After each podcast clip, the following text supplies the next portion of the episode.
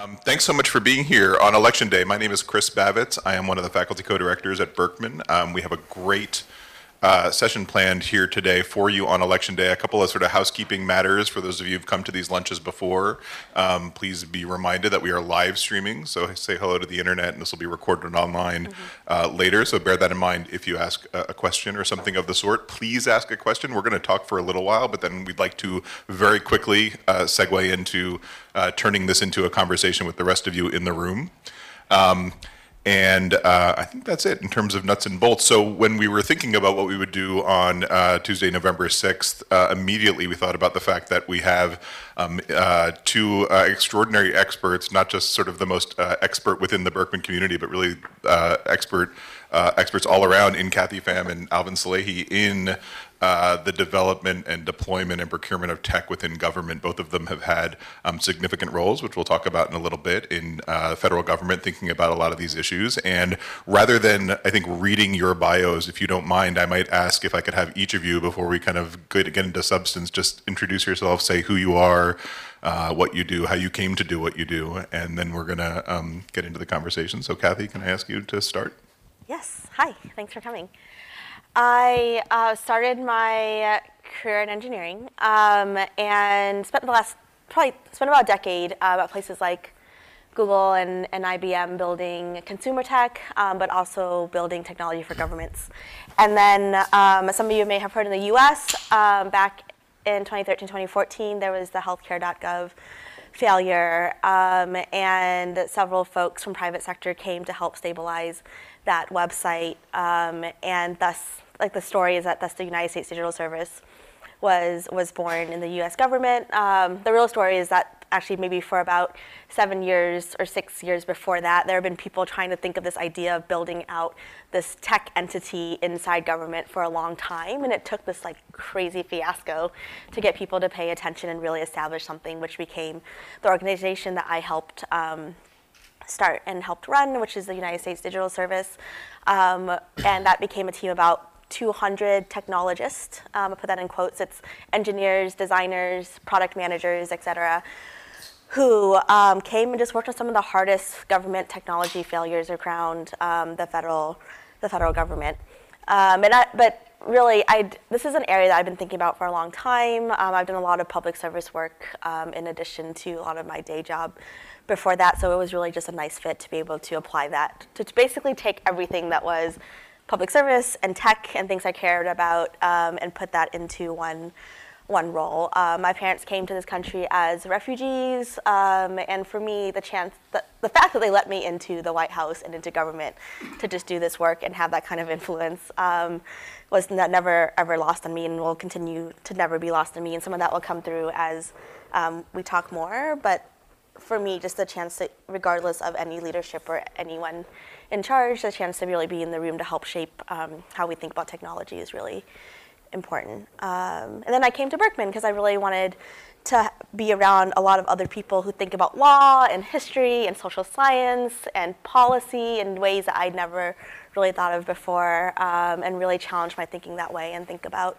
what to do there. Um, so I'm a fellow at the Berkman Center. I'm also a fellow over at Digital HKS um, at the Kennedy School, and I teach a class um, called Product Management and, and Society over there. Alvin? awesome. Hey, everybody. I'm Alvin Salehi. Uh, quick question. Obviously, it's a historic day in the United States. Show of hands, how many people have already voted? Very good. For people on the ceiling, that's actually a large a large population. How many? Not, not everyone is wearing their self-congratulatory sticker. That's though, true. Some that's, places that's... don't have the stickers. Um, how many people are planning to vote later today? Great. If anyone did not raise your hands, please come talk to us afterward. We can have a discussion as to why it's important to vote. Um, so I'm Alvin Salehi. I am a research affiliate here at the Berkman Klein Center. I'm also a tech advisor at the White House. Important, important for me to say that I'm here in my capacity as an affiliate of the Berkman Center today, not in my capacity as a White House advisor. So anything that I do talk about will be public information. Um, So, uh, quickly, my background I started my career in government uh, several years ago. I am an attorney by trade and started at the Advanced Research Projects Agency of the Department of Energy. So, if any of you are familiar with DARPA, uh, this is basically energy's version of DARPA called ARPA E, where we invested in transformative, high risk, super high reward energy technologies. Incredible experience. From there, went to the State Department to work on expanding internet access to Africa. Uh, which was an incredible experience as well. Uh, happy to speak with you folks um, who come up afterward to talk a little bit more about that if we don't get into it today. And then moved over to the White House um, in 20, what was it now? 2015. Back in the Obama administration, we were working there together in the office uh, of the federal CIO. That's where I started. And in 2016, August of 2016, I uh, authored the federal source code policy with an incredible team there. And uh, essentially, uh, what we did was we closed a multi billion dollar government procurement loophole for software, which now requires that from this point forward, all contracts for custom developed software must allow for that software to be shared and reused across all federal agencies, which is actually leading to a bunch of savings for taxpayers because, as many of you might know, uh, the government was essentially overpaying for duplicative software that it already procured due to a lot of different antiquated loopholes. So we tried to close those. And as part of that policy, we also created a platform called code.gov, which now essentially uh, inventories custom developed code across the entire federal government, as well as open source software to share it with taxpayers in an effort to ensure that you all can use it to leverage your own breakthroughs in innovation, to launch your own companies, and also to give back to the country through code. And hopefully, we can get into a little bit of that during this discussion as well. Excited to be here. Thank you.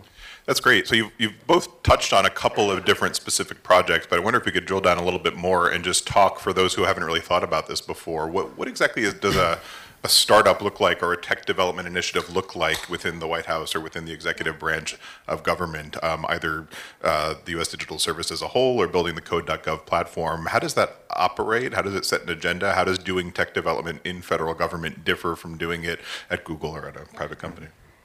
Before I do that, can we also ask that you introduce yourself because your background Okay. is also so fascinating. All right, that's not that's not as fun, but okay. Um, so I'm Chris Bavitz. I'm a, a, a clinical professor here. I run our cyber law clinic. I know some of the people in the room as clients of the clinic. We do tech law and policy work with students, and um, a lot of our clients, really all of our clients, come from the world of public interest tech development. The idea of doing clinical work in law school has been around for 100 years where you provide free pro bono legal services to deserving clients on legal issues. And and uh, the, the classic model for that are things like landlord tenant clinics and um, family law clinics and other kinds of clinics that provide free legal services uh, to uh, deserving clients the berkman uh, Klein Center, then the Berkman Center in 1999 saw fit to establish this program that I work in now, um, again, coming up on our 20th anniversary, to sort of take that model and apply it to tech. And so we have a lot of conversations all the time about what does it mean to be a deserving client or uh, an important uh, public interest social justice issue that has a technology angle to it. So a lot of our clients are drawn from the private sector, although mostly nonprofits, uh, startups that are building tech in support of a public interest mission. We do work with government organizations as well. Um, and uh, do everything from day-to-day advising, drafting of contracts, amicus advocacy in courts on important tech policy issues, um, that sort of thing. I'm very interested in government tech again, partly because it informs our clinic docket, but also because I think we have um, been very focused at Berkman on uh, two different things. One is sort of educating policymakers and those involved in law and enforcement, whether it's state attorneys general or state legislatures or the federal legislatures, to uh, to educate them about um, tech issues that come up in the in, in the context of their enforcement or legislative priorities. Um, and then we've also been thinking a lot about, probably more directly relevant to the work you both have done, um, questions that I hope we'll have a little time for around government.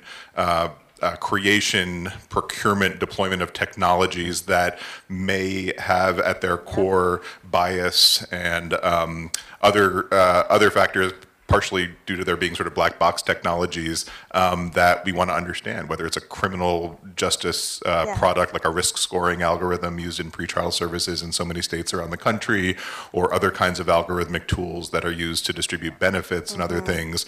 Um, how do we get government and the private sector and the academic sector and civil society talking about what these tools really do, how they work, um, making informed decisions very early on in the process of architecting new products to get out ahead of problems? So um, that's been a big part of the research work I've been working on. So.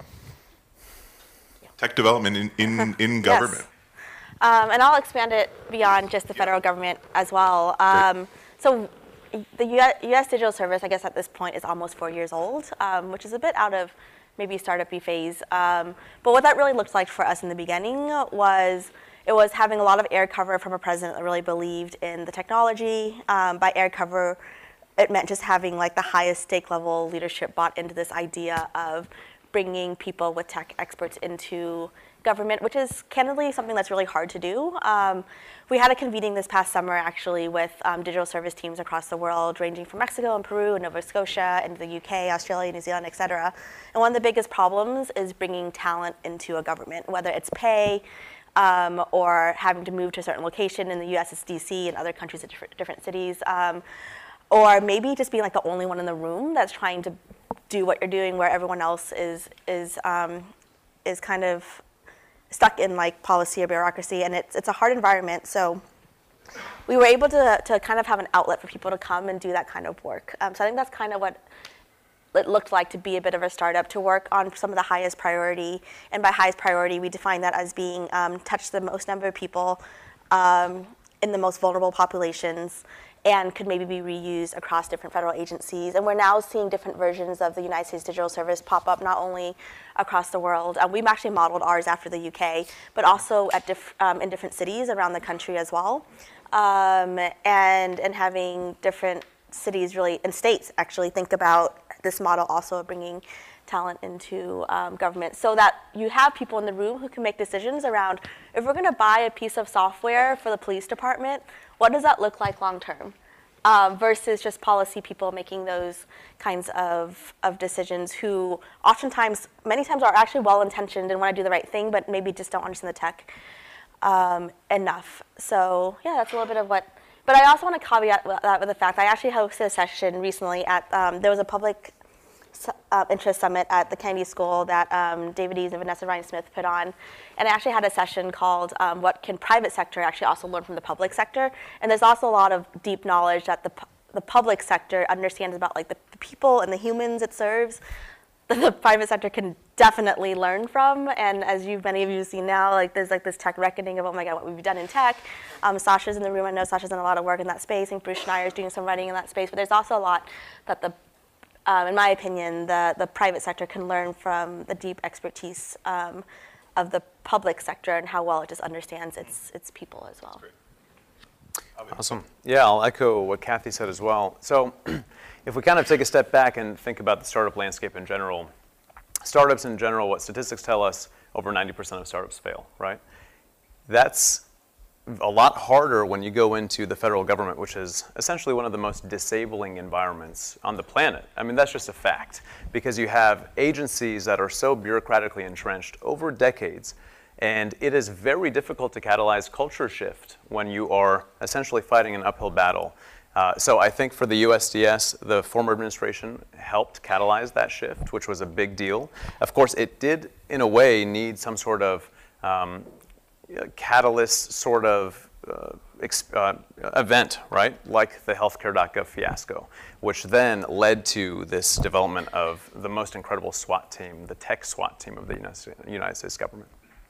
For us at code.gov, when I came in, there were efforts to try to figure out how we can leverage open source software across the federal government in a uniform way.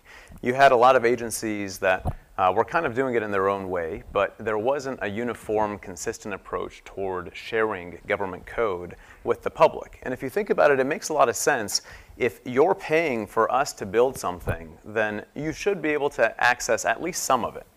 And whether it's for transparency or for utility, um, it actually does make a lot of common sense. So we came into this uh, project with this approach that we have to figure something out. But open source software, a lot of folks in the private sector are opposed to it because whether it's based on a fundamental misunderstanding about the security aspects of open source software, or whether it's driven by kind of a uh, profits generated motive around not wanting to share code that your company has built for another entity. So we were also facing an uphill battle against a lot of strong lobbyists. And in a way, if we had approached this, and some folks had tried this, by saying we're going to create an open source policy, the lobbying efforts would be way too strong and that would just be dead on arrival. So instead, we found something that more folks could agree on, which was that there is this multi billion dollar loophole where if you are building something for us from scratch, for some reason in your contracts, you're telling us, I can only use it for my agency, but I can't share it with any other agency. That doesn't make sense. If you had another company build something for Google, you would never tell Google, hey, you can only use this for Google search, but you can't use it for Google X, for example. So from that standpoint, we basically asked a lot of companies to come to the table. And we said, hey, we want to, out of courtesy, give you a heads up that this is essentially what we're going to do. Um, and, you know, in law school, we always uh, are taught to try to see things from both sides. So I thought maybe I'm missing something. So I asked them to come in and I said, look, we're planning on doing this, but please tell me how you feel, because I want to make sure that we actually have a well informed policy before we move forward with this. And almost all of the companies raised their hand and they said, you can't do it. And I said, okay, great, why not? And many of them said, because the government has never done it this way before. The reason many of you are laughing because, is because status quo arguments never win the day, or at least they shouldn't. In fact, maybe that's even more reason why you should change it if the government has never done it this way before, especially when you are uh, essentially taking care of public money. You have a responsibility to make sure that you're spending that money efficiently. So I said, all right, I understand. You all are here. You have a fiduciary duty to your shareholders to protect their bottom lines. And so your job here is to make that argument. So we heard it. We can check that off. Let's move past that. As public servants, we also have a duty to the taxpayers to protect their bottom lines. And as far as I'm concerned, I think everyone in this room is a taxpayer too, so that duty extends to you as well. So if anyone actually thinks it's fair for us to pay multiple times for the same piece of software we've already built, please raise your hands. I would love to know who thinks that's fair. Of course, no one raised their hand at that point. So one person did raise their hand and say, all right, well, if that's the case, then we're going to have to charge more the first time around because we're not going to be able to profit as much off of it. And I said, okay, that's your prerogative. But as you all know, government contracts are a competitive bidding process. So you can charge as much as you want.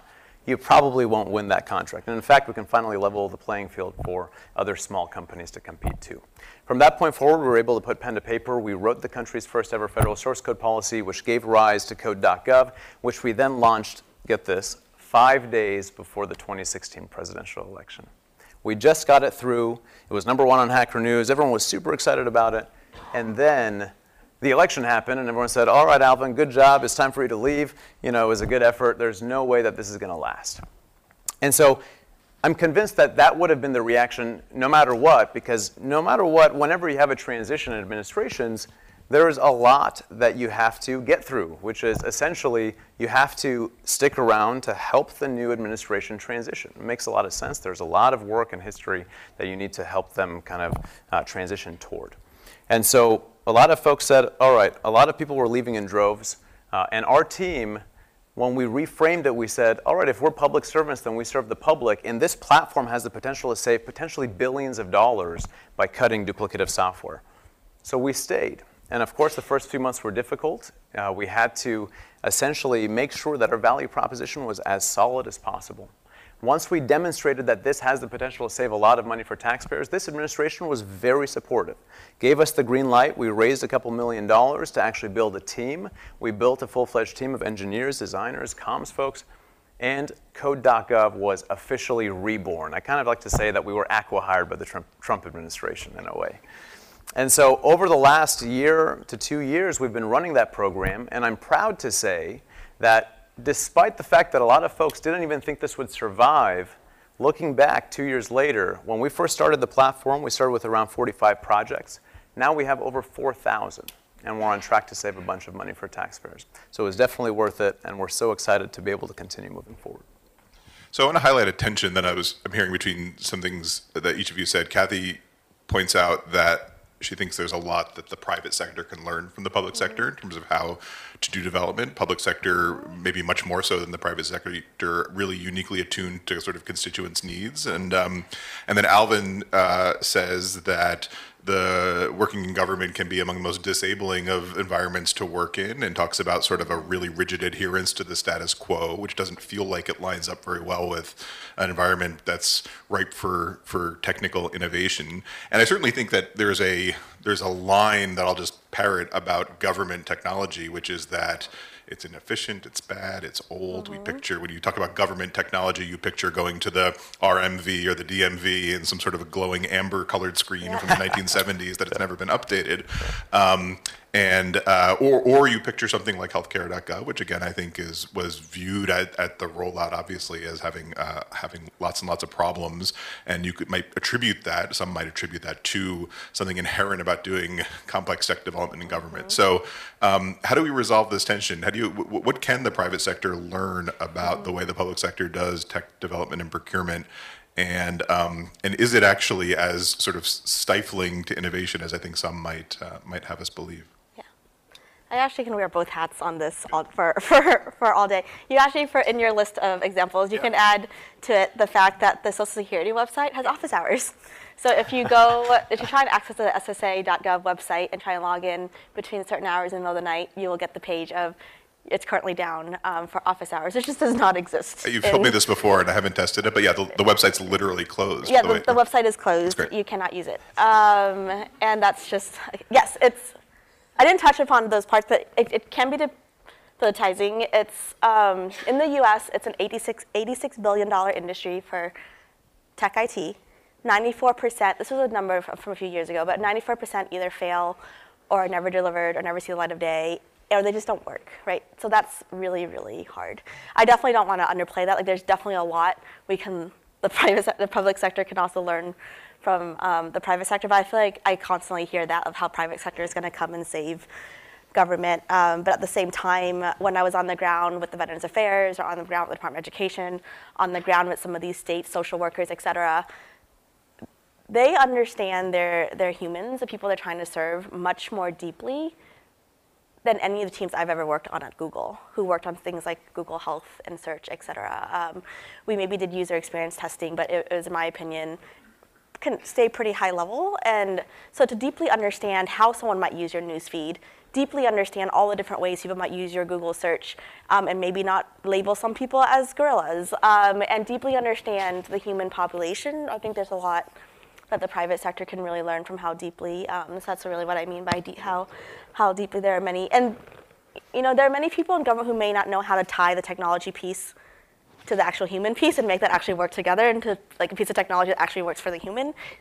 Um, but there's definitely a lot they do understand about uh, the human side of what they they build. Um, yeah.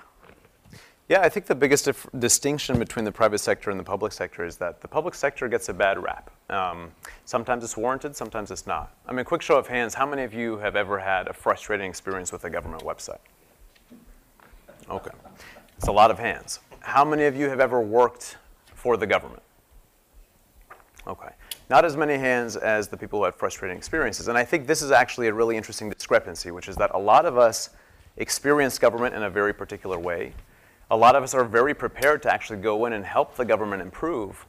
But whether it's because of, you know, various conceptions around government work or whatnot, a lot of folks don't actually take the leap to go contribute. And I think it is one of the most fundamental privileges for us to be able to have experienced the government and to have contributed to the government. And now, um, especially in this day and age, there are so many opportunities to be able to do a tour of duty in government and do your part. If you're a technologist, you can apply to the U.S. Digital Service, go, you know, serve for a year two years. You can join as a Presidential Innovation Fellow, join for a year or so. Go work for 18F within the General Services Administration. Or we understand that a lot of folks aren't able to uproot their lives and move to DC, even if it's for a year. So we also have a lot of platforms like Code.gov where you can contribute back to government websites and different projects without ever stepping foot in a federal agency. I think the difficulty is really awareness. A lot of folks just aren't aware of the fact that there are so many opportunities. But it's not all incumbent upon the government to make sure that everyone is aware. I think it's also the individual, uh, the individual interest to give back. And in a way, we have a lot of um, polarity in the United States right now, politically speaking. And I think today is such a good forum for us to be speaking about this, which means that perhaps now more than ever is when the government needs you most. We need talented folks to come in to do the good work. And we were talking about this on a call before our conversation, which is that no matter what, unfortunately, I mean, this is kind of how politics works. After today, there will be a segment of the population that will be very upset or sad. And there will be a segment of the population that will be very happy and there will be rejoicing.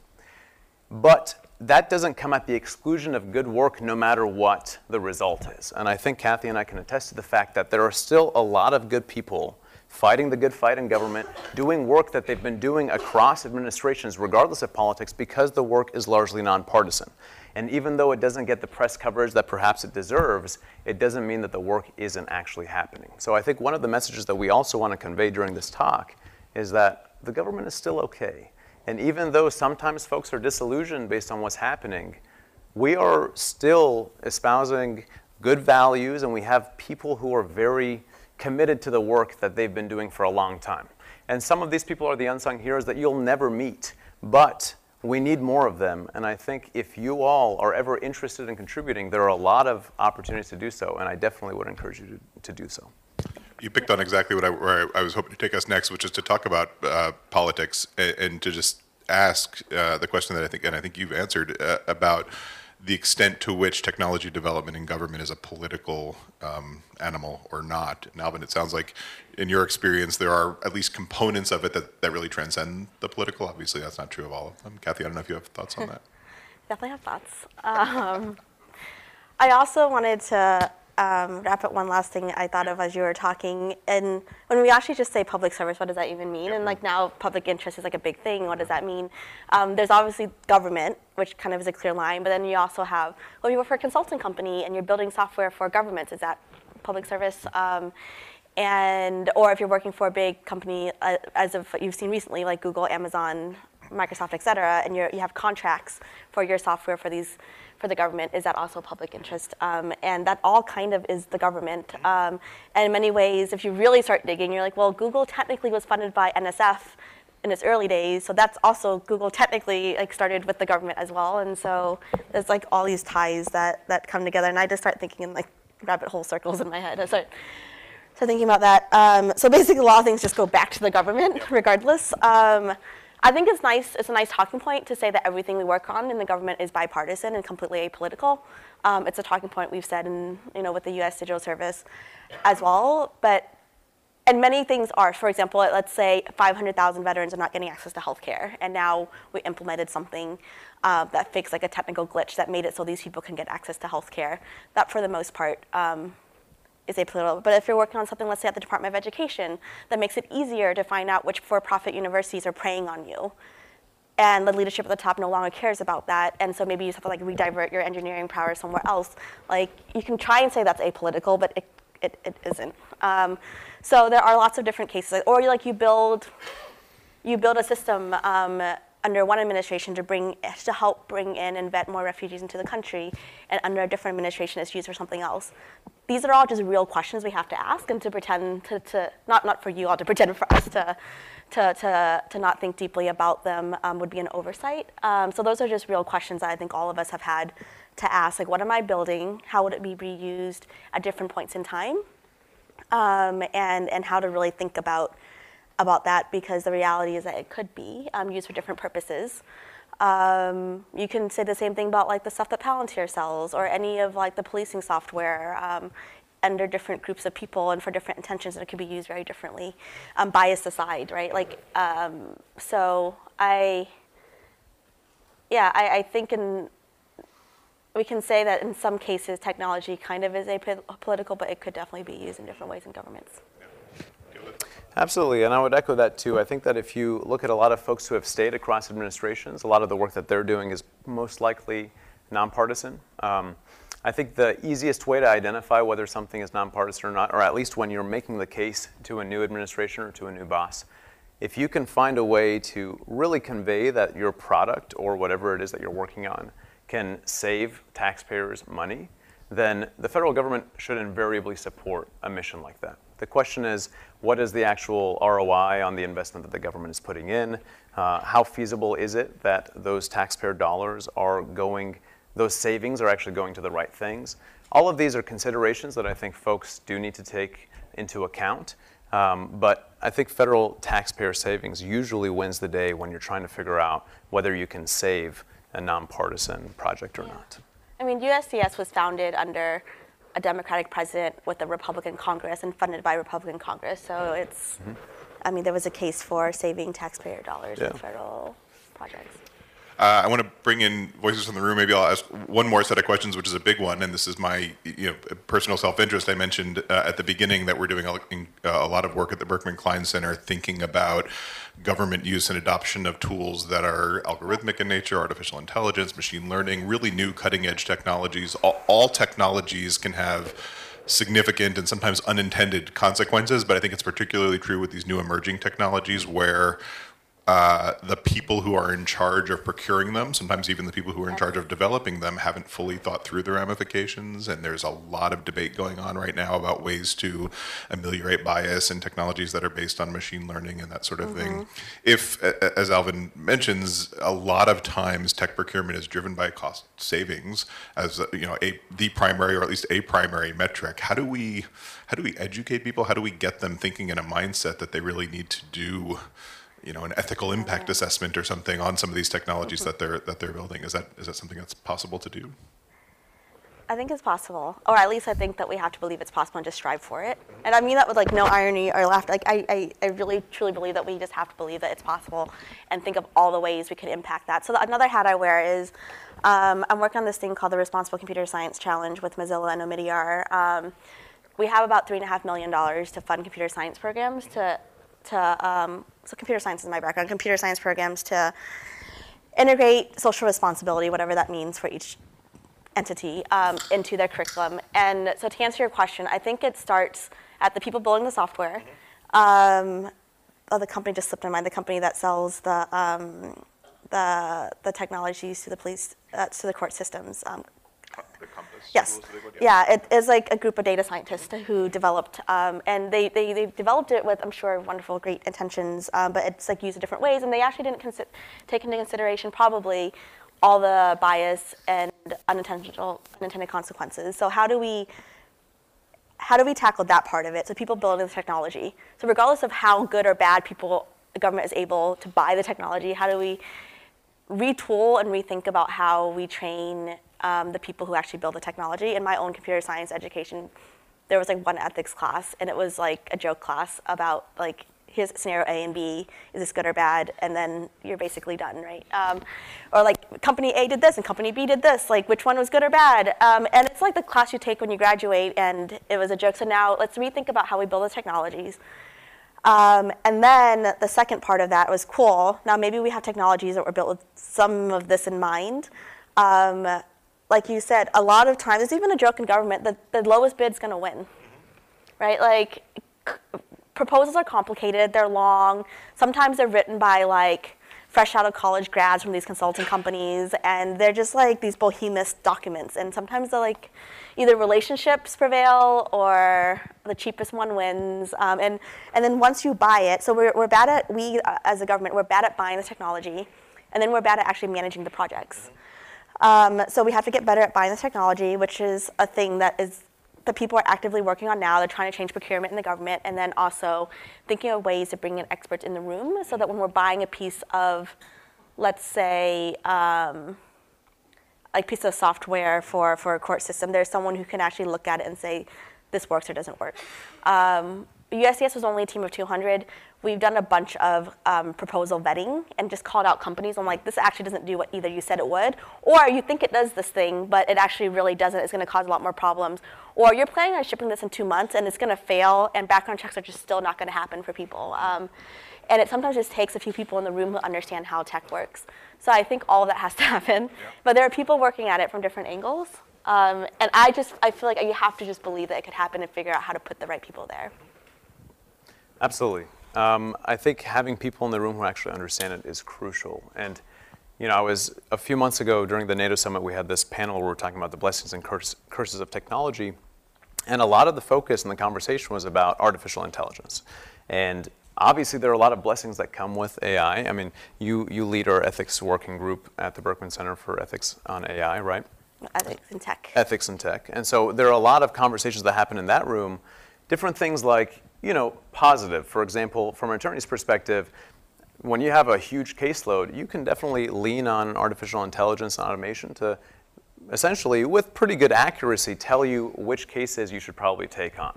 That saves a lot of time, net positive. But on the other side of things, if you go into a courtroom and you now have uh, artificial intelligence essentially determining whether somebody is guilty or not guilty, then you have a lot of questions around ethics because at that point, maybe the judge trusts the algorithm and believes that it's objective. But what a lot of people fail to re- realize or sometimes neglect is that those algorithms were also created by human beings. So, in a way, those are still subjective. Your hope is that they are the least subjective, I suppose. And then you go on to the other side of artificial intelligence, kind of the dark side, which is um, things like deepfakes. How many people in the room know what deepfakes are? Show of hands. Okay, not as many as I would hope. So deepfakes, and you, you all have probably heard of this at some point or maybe seen something like this. Um, it is essentially taking advantage of deep learning to transplant people's faces onto other people's bodies, or even using their voices to essentially mimic uh, somebody else. So you might have a uh, video of a politician saying something, and it looks very believable. It even sounds like them, but it's not actually them. Or you might have um, you know, revenge pornography being used through deepfakes. This is very troubling. This is criminal behavior taking advantage of uh, really advanced technology. Where we usually see this technology used is in things like Star Wars and Hollywood, where you have you know Princess Leia coming back and her face is on someone else, and you're, everyone is so excited because we're able to bring back actors from back in the day, and it looks so real. But there is always another side to it which can be used for dark and nefarious purposes. And I think when it comes to these things, it's so important to have experts in the room when you're making these decisions. And for us, even maybe as a global community, to leverage our resources and best practices to determine maybe you know, whether there is a set of guidelines that we should follow when we're trying to essentially cure the negative effects associated with new and emerging technologies. Great. I'd love to get some voices in from the room. Anyone uh, have have questions, thoughts, concerns they want to share with our illustrious panel? We've got Ruben playing the Phil Donahue role. Rob. Hi. Um, really interesting talk, but I'd like to push back hard on one thing you just said um, you know, with respect to the way to show something is bipartisan is by showing that it saves money. Um, and I'm first, uh, you know, personal confession, I know about wasting government IT money. I could tell you about the system I wrote in the 1970s for the state government that never saw the light of day because of, you know, an adjacent scandal. Um, so many of those cases. Right. And, yeah. uh, you know, the shame was it was an adjacent scandal. It itself should have been a scandal, but never mind. um, I mean, there are two ways I would, I would push back on that. First, there was a flip in the way enterprises viewed IT in the 90s, where they went from thinking about it as cost saving to some, you know, something that would save costs and you should save costs on, to something in which you should invest. Um, um, and so I, I, sort of just in that large scope, I would push back onto it. But the second way I would push back onto it is how that sort of puts an implicit bias into what something like the, um, the digital service might choose to work on. Mm-hmm. You know, there are many problems, um, um, you know, in the government, you know, that would be fixed um, if we spent more money. Um, and, you know, whether that's food stamps or whatever they're being called now, you know, or health benefits or whatever. Um, so how, I mean, how, how do you square that circle? How, you know, how can you, or let me ask this, does it, I mean, internally in the government, does that really bias you to the certain, certain projects that are in this narrow consensus of, oh, we can't spend more tax dollars, you know, or, you know, is there a, you know, do you push back on that and, and do projects that might actually, you know, need to spend more dollars, um, but um, work for the greater good? Go first. Since you called out USDS, I'll actually start by, I actually don't think, um, and maybe even miscommunicated, I actually don't think bipartisan means less money. So maybe that, I actually don't think I said that. So I actually don't believe that bipartisan means um, less money. And uh, it happens to be a talking point where, like, hey, one um, like one argument for bringing in tech talent is that sometimes having in-house tech talent might be better than hiring a consulting company for, for example. Um, but that's just like one small part of the argument, um, and isn't the ultimate argument. Nor is it the decision on which projects to take on. The USDS model specifically um, is a model that is we bring in people who are federal employees employed by the federal government who can go around and work on different projects versus going out and hiring, let's say, like an IBM or Northrop or Lockheed or any, any um, big company to build software in-house. So it's just a bit of a different um, model. It's like in-house, I guess, work versus um, like hiring external talent. But I definitely don't think that those two are directly proportional, where um, all the all the decisions are made simply on um, what can save money. Period. Um, I actually think that would be a horrible metric. Um, and I would love to actually chat more about your thoughts on cases where more money spent on food stamps actually is better. There's um, there's a lot of good work being done in the state of California on CalFresh um, and revamping that entire system, um, both saving money and increasing the user experience, and finding more people who should be um, on services who are not on services. Um, and they found ways to just make the process more efficient uh, versus throwing more money at the CalFresh system. And they actually sued a contractor. I'm, I'm sure like this happens all the time. The contractors are sued. They, they, they bid again and they still get the same contract again or something. But the state of California actually sued a contractor because they failed. Um, and this team with Code for America actually were able to build something um, with, with less um, resources and funding that actually worked. So yeah, it's kind of a roundabout answer to your question. And I piggyback on that too, and I'd say that I think that saving money is one of many factors. I think um, depending on the product itself is a pretty hard factor, but I would revise it to say that it's not necessarily about saving money, but um, I would replace money with value, and that as long as it's generating value, I think it's important. No matter what, when you're investing, and I think part of your premise was we should be investing more, uh, which um, I think based on your hypothesis, investing is exclusive is, and saving money are kind of mutually exclusive. I don't think that's necessarily the case. I think that whenever you're investing, you want to be able to generate some sort of return on that investment. That doesn't necessarily have to be in the form of hard cash and taxpayer dollars, but it can be some sort of value generated for taxpayers. And as long as value is being created, I think that's usually um, kind of the, the calculus with which we approach a lot of the problems that we're trying to solve. Other questions?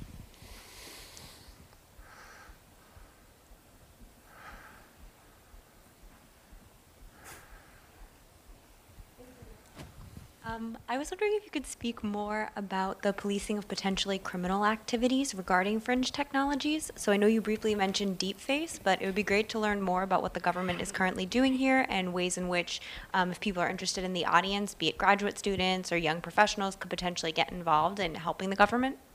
Thanks. Yeah. Um, so I don't have any specific examples about government working on those particular things. Um, and again, based on the fact that I'm speaking in my capacity as, as, a, as an affiliate here rather than the government. Um, but what I would say is, as far as opportunities are concerned, there are a lot of opportunities to work in agencies that are working on emerging technologies.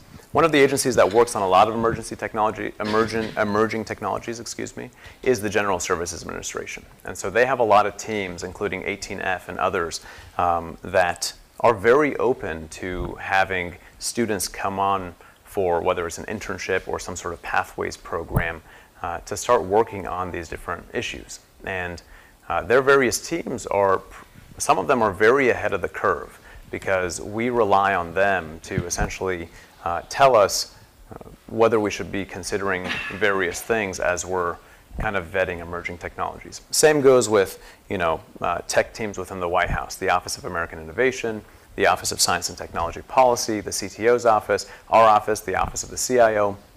All of us are always trying to figure out specifically where technology is headed, how we can get ahead of it if possible, how we can prepare for it so that we are preemptively doing that preparation rather than trying to play catch up retroactively. It is very difficult because, unlike the private sector, uh, we do, for better or for worse, and I think this is part of our discussion too, um, we are accountable to 300 million Americans. So it's not just our shareholders or just our board that we have to answer to. So we can't really move fast and break things, so to speak. Um, and I think that's a good thing. I think that it's good and bad depending on what you're trying to achieve, but overall, I think it's net positive because it would be very irresponsible for us to move uh, so fast that we're not taking everything into consideration. And then as a result, basically uh, charging the taxpayers for our learning curve. I think that would be very responsible from the perspective of government. What that means is that we should be working more with the private sector to potentially take some of those risks um, in uh, conjunction with our advice and potentially have more of these public private sector partnerships that I think are absolutely invaluable so that we can ensure that everybody is at the table. Uh, so we're not really solutioning in a vacuum here. And uh, with those emerging technologies, it's absolutely critical. But as far as opportunities for students are concerned, there are so many of them. And uh, I think it comes down to awareness. So if you are interested, please come on over afterward, and I'm, I'm happy to share more. One um, resource to look up, um, just because they're local to Cambridge, is um, an assembly. So Berkman Klein and MIT Media Lab had an assembly project last year called AI Policy Pulse.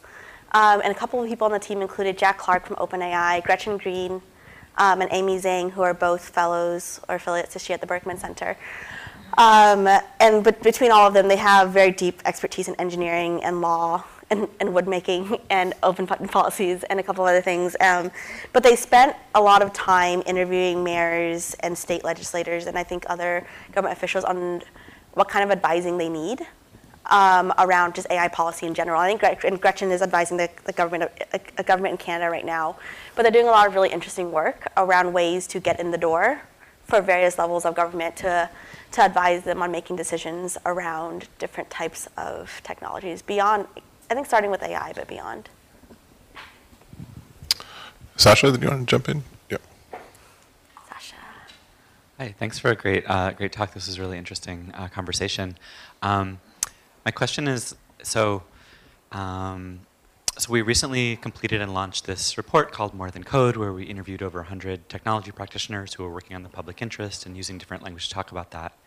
And one of the key findings of that report is uh, Nothing About Us Without Us, which is that people with lived experience of the domain area that you want to work on um, you know, need to be at the table as part of the uh, technology development you know, process the whole time.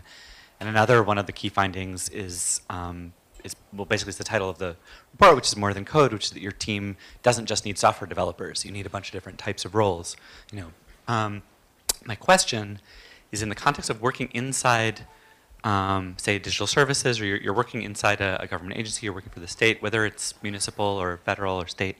Um, I'm wondering about sort of the tension between the reality that um, people who are marginalized are experiencing, um, you know, the worst of uh, uh, in any particular domain area, right? So like people trying to get access to housing in the Boston housing market, which is crazy, and they can't get access mm-hmm. because they're uh, they're low income and it's a tight housing market and there's all this. Anyway, so people in those situations always have organizations uh, that have a lot of domain knowledge um, about what's going on and what needs to be done to solve it. But um, there's sort of this barrier between a nonpartisan government agency that's working to improve user interface design for access to services, say, and the fact that the people with the most domain expertise are going to be already sort of organized and advocating for particular uh, for particular policies. Mm-hmm. So I'd love to hear you sort of reflect on that tension. Like how how does that work? We know we need to have people with lots of deep lived experience and domain expertise on the design team, but um, if you're working from the position inside government, it can be politically difficult to say, well, we know that we need to have someone from the Tenants' Rights Coalition at the table as we're designing our I don't know, our interface for access to Section 8 vouchers or Mm-hmm. something like that. So how do you deal with that? And give, give some concrete examples. Yeah. I mean, I love this topic so much. Um, and if you haven't looked at More Than Code, please go look up that work. It's really, really fascinating. I am wholeheartedly on the boat of um, we have to bring people in the room with lived experiences. It's actually another facet where private sector also is notoriously bad for it. Um, government is so in many cases far behind. I've been told multiple times that user experience studies are illegal, meaning it's not okay to go talk to your community. Um, and that sounds silly, but it comes down to something called the Paperwork Reduction Act, which was well intended um, to make it so that government can't keep asking the same questions over and over and over again. And then it gets like morphed in like weird policy circles and product teams into you can't go talk to people. So this idea of just going out and talking to um, the people who might need Section 8 vouchers or talking to the people who are waiting like five hours in social service offices while they have a minimum wage job. Like those are things that for the most part no one does unless there just happens to be a team on the ground or like if you went and worked for the federal government, you're like, hey guys, I have a great idea. We're just gonna go and sit with these groups. It doesn't matter if I totally disagree with them politically. It doesn't matter if they're totally right, totally left. Because like you said, um, housing topics are political in many cases. Food stamps can get very political. Um, some states don't want people to have more access to food stamps. Like there's all these questions we should ask. Um, but I think a starting point is getting teams on the ground that are like, you know what, I'm gonna go, if I'm working for the Veterans Affairs, I'm gonna go and sit and talk with some of these veteran service organizations. I'm just gonna go and plop myself in like eight different VA hospitals and just see what people are doing. I'm gonna watch doctors try and use the, um, the VA's healthcare system. And that seems kind of simple, but it just doesn't happen. Um, so there are teams that have been doing that now. There are teams at the Department of Ed who, one of my favorite stories, there was a contract out for several years trying to launch this thing that um, tried, that was, um, Obama had this initiative to um, open up education data. Um, and this team, led by Lisa Gelobter and Erie Meyer and a couple of other folks, came in and were able to launch it in, in a few months over the summer. And their user experience testing was they printed out like these mock-ups on paper that they drew, stood on the Washington Mall in front of the Smithsonian Museums, and asked students what they thought of the, the, the interface. Um, and, and brought students in that way. But the Department of Ed just didn't naturally go and talk to students, even though it's catering to students. Or you might have people that are like, well, I have kids who are going to go off to college, so I know what they need. So I think a starting point really is just yes, there are groups that are going to be political, but have product or engineering or design teams that know, you know what, we're, this is like a typical uh, product problem in general. Like there have been people who, who disagree with you always, who either love your product, hate your product, whatever. Bring them all in, um, get all their opinions, um, and and figure out what to build and you personally, you, not you, but like the engineer, the development team may personally have its own agenda for what it wants to build, but at least bring those perspectives to the table. We're not, we're not even there yet in government. Is there an opportunity to sort of, similar to the way that code.gov highlighted, um, I don't know, f- found a lever to, uh, to broaden a process across many different agencies? Uh, is there something similar that could be done with user testing, user involvement in the design process, highlighting or and ultimately even requiring it, Yeah, yeah. Um, but sneaking it in there, I don't know. Yes, there are. And, and agencies like to copy each other. So, for example, the Department of Defense did the Hack the Pentagon um, bug bounty thing, um, which made it so that anyone can like hack the Pentagon and find um, and find vulnerabilities, which is pretty common for any tech company, right? Like Google does it all the time. And then a bunch of the other agencies are now starting to copy them. So it's really kind of showing a model that works for an agency and then having people really just from the grounds up out there hustling and being like, hey, this worked over here, you should do it too. Um, yeah, and I really think it boils down to having just a few individuals in house who can do it, like having one Alvin or one like a few people from different like digital service teams and just like being out there yelling about this constantly and then people listen. We look forward to uh, someday having UX.gov. Yeah. There's actually, um, this is not quite the same, but there's, um, USDS launched um, the, the US design standards, um, which is like a starting point. It's not even close to being UX.gov, but we definitely should have something like that.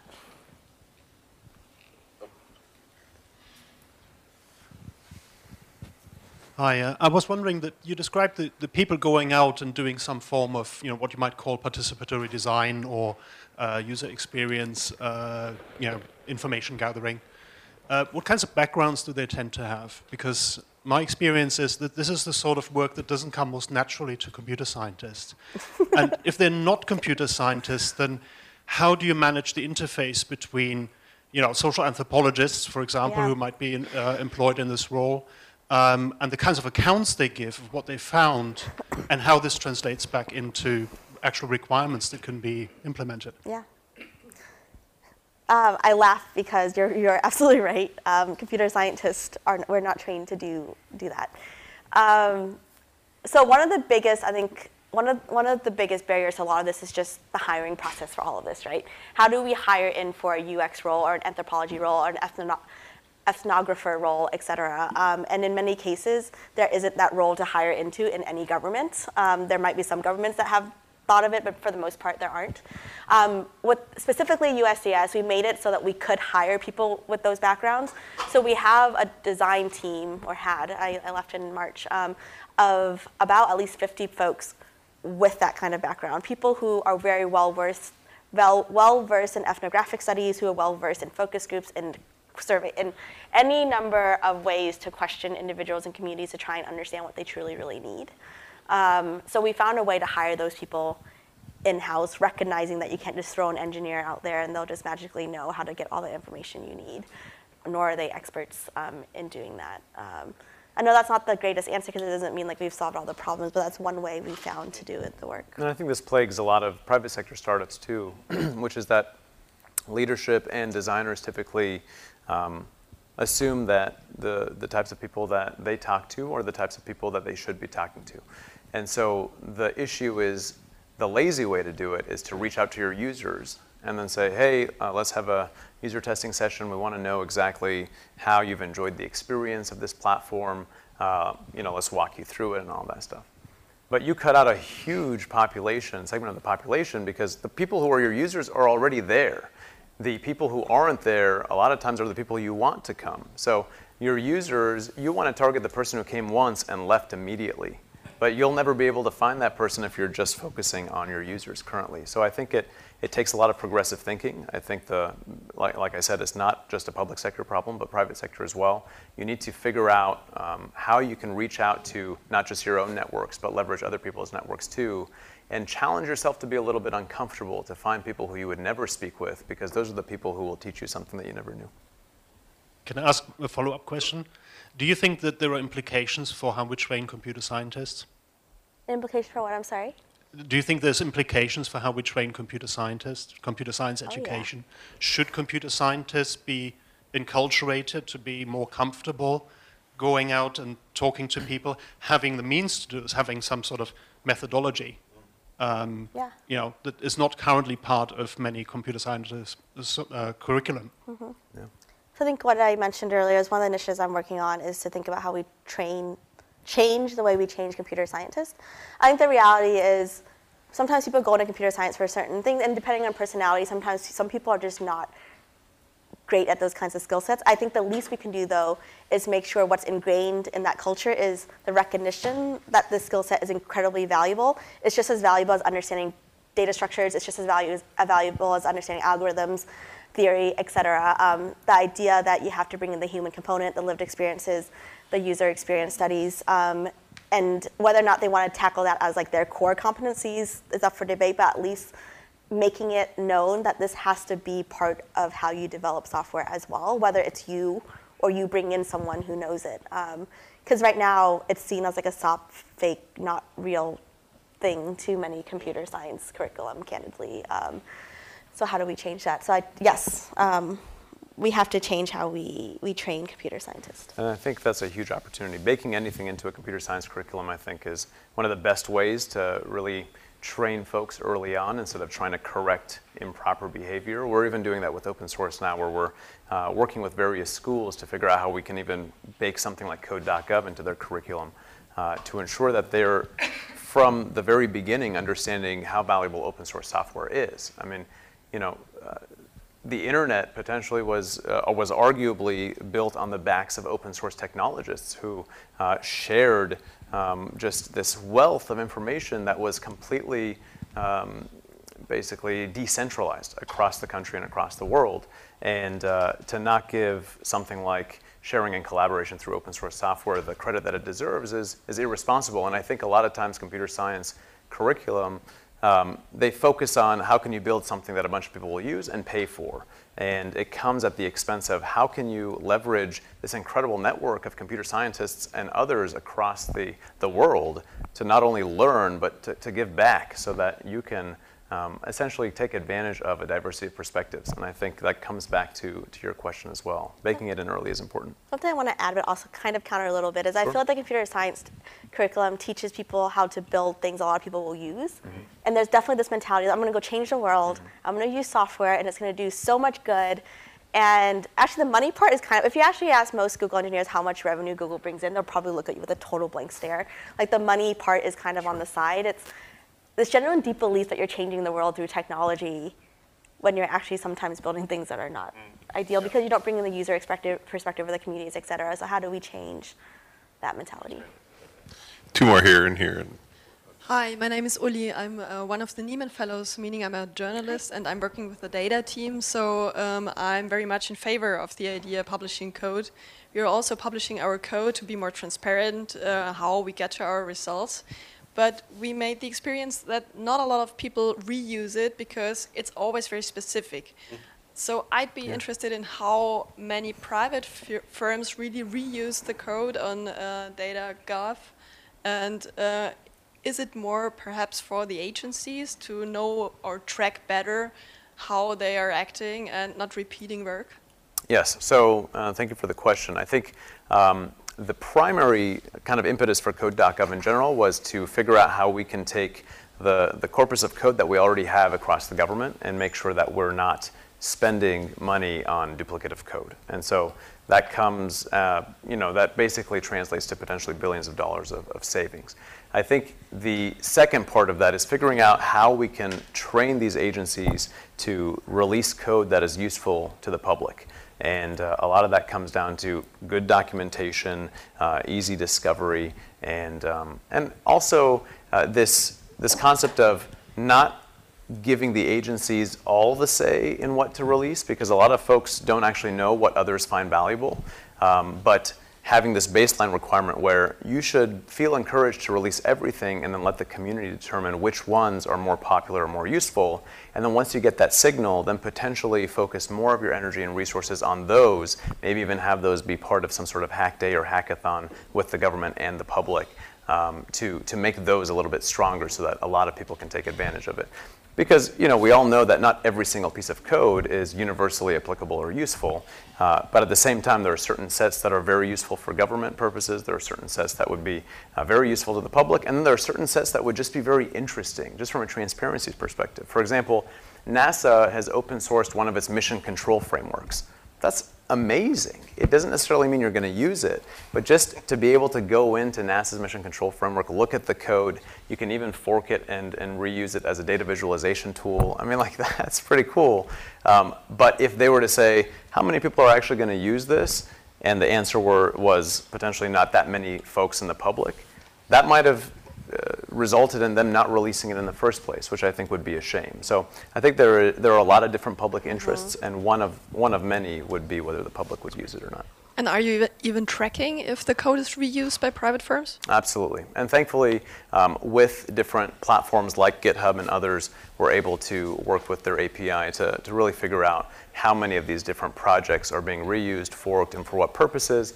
And then through uh, regular check ins with our agencies, we're able to ask them uh, whether they are using other uh, agencies' code and whether other agencies have used their code. So through that cross-referencing, we're able to come up with a more accurate set. And can you say how much is it approximately? How much is what? How much projects have been reused? How many have been reused? Um, so right now we are in the process of calculating that. It's difficult when you have over 4,000 projects that have been released. Also, the program in and of itself is two years old. In the private sector, that's an eternity. In the government, that's a little baby. And so um, I think we are still in the process where we are putting in a lot of training and resources to our agencies to ensure that they are sharing their code responsibly. And once they really understand how to do that and provide proper documentation, et cetera, then I think the next phase of maturity is really making sure that we calculate those numbers as well.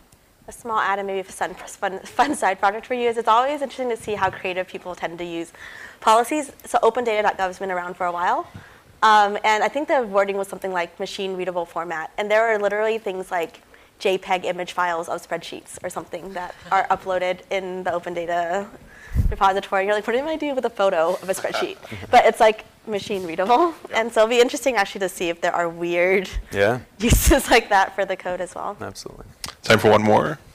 Yeah, thank you for the talk. That was really interesting. Um, I was wondering, like at Berkman and at Digital HKS, there's a lot of talk about public interest technology, but at the en- engineering school, there's relatively little to Yes. none. And I was wondering what you thought needs to be done at Harvard or at universities in general to help solve that talent problem of people going into Yeah. public interest areas, government or government adjacent. That's This is one- a, a very big topic of conversation around these these parts right now. So Yeah. Well, it's one of the reasons I came to Berkman. I wanted to think more about this. So I'm like, why are my people not coming into this space? Um, Harvard SEAS is thinking about this for sure. Um, people like Jim Waldo um, and Barbara Grosz um, and the provost, I guess, of Harvard. Um, and then Bruce Schneier also just released something around public interest geared towards technologists. So it's in the infant stages. If there's something you're interested in, like this is the time to like dive in and find all these people and figure out how to help build it out. You're right. It's just not an area that is the highest priority right now. Um, Stanford just re- is, they're going to start a new course next. Again, these are all like elite schools, but like Stanford just start is starting a new course either next spring or fall that has the three professors in engineering, policy, and philosophy um, teaching a class that will replace one of their core classes. Um, hopefully, trying to steer Silicon Valley in a different way. So, uh, like a bunch of things popping up. Um, ethics is like another kind of gateway into that a little bit. Um, but there, these all these things are like literally starting right now. I think ultimately it comes down to the schools themselves and the professors. I think a lot of uh, professors, and, and Chris, you can, you can correct us if we're wrong, but a lot of them don't actually talk about this uh, enough. And they're not telling their students that these are even opportunities worth considering. Uh, at, at Harvard, there were a couple of undergrads who created something called Coding It Forward uh, within the last year or so. And I think programs like that are a good opportunity. That program specifically um, basically matches uh, computer science undergrads with federal agencies so that they can go and do an internship within a federal agency, work on a tech platform, and be exposed to the fact that there are incredibly meaningful projects you can work on outside of the private sector.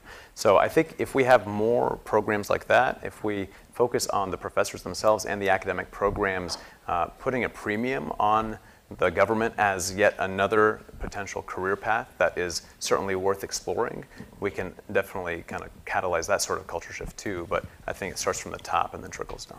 The only thing I'd add to that is just to say that academic institutions in general tend to be very siloed institutions, and these kinds of considerations aren't necessarily interdisciplinary. And um, and so I think there's a lot of work going on now.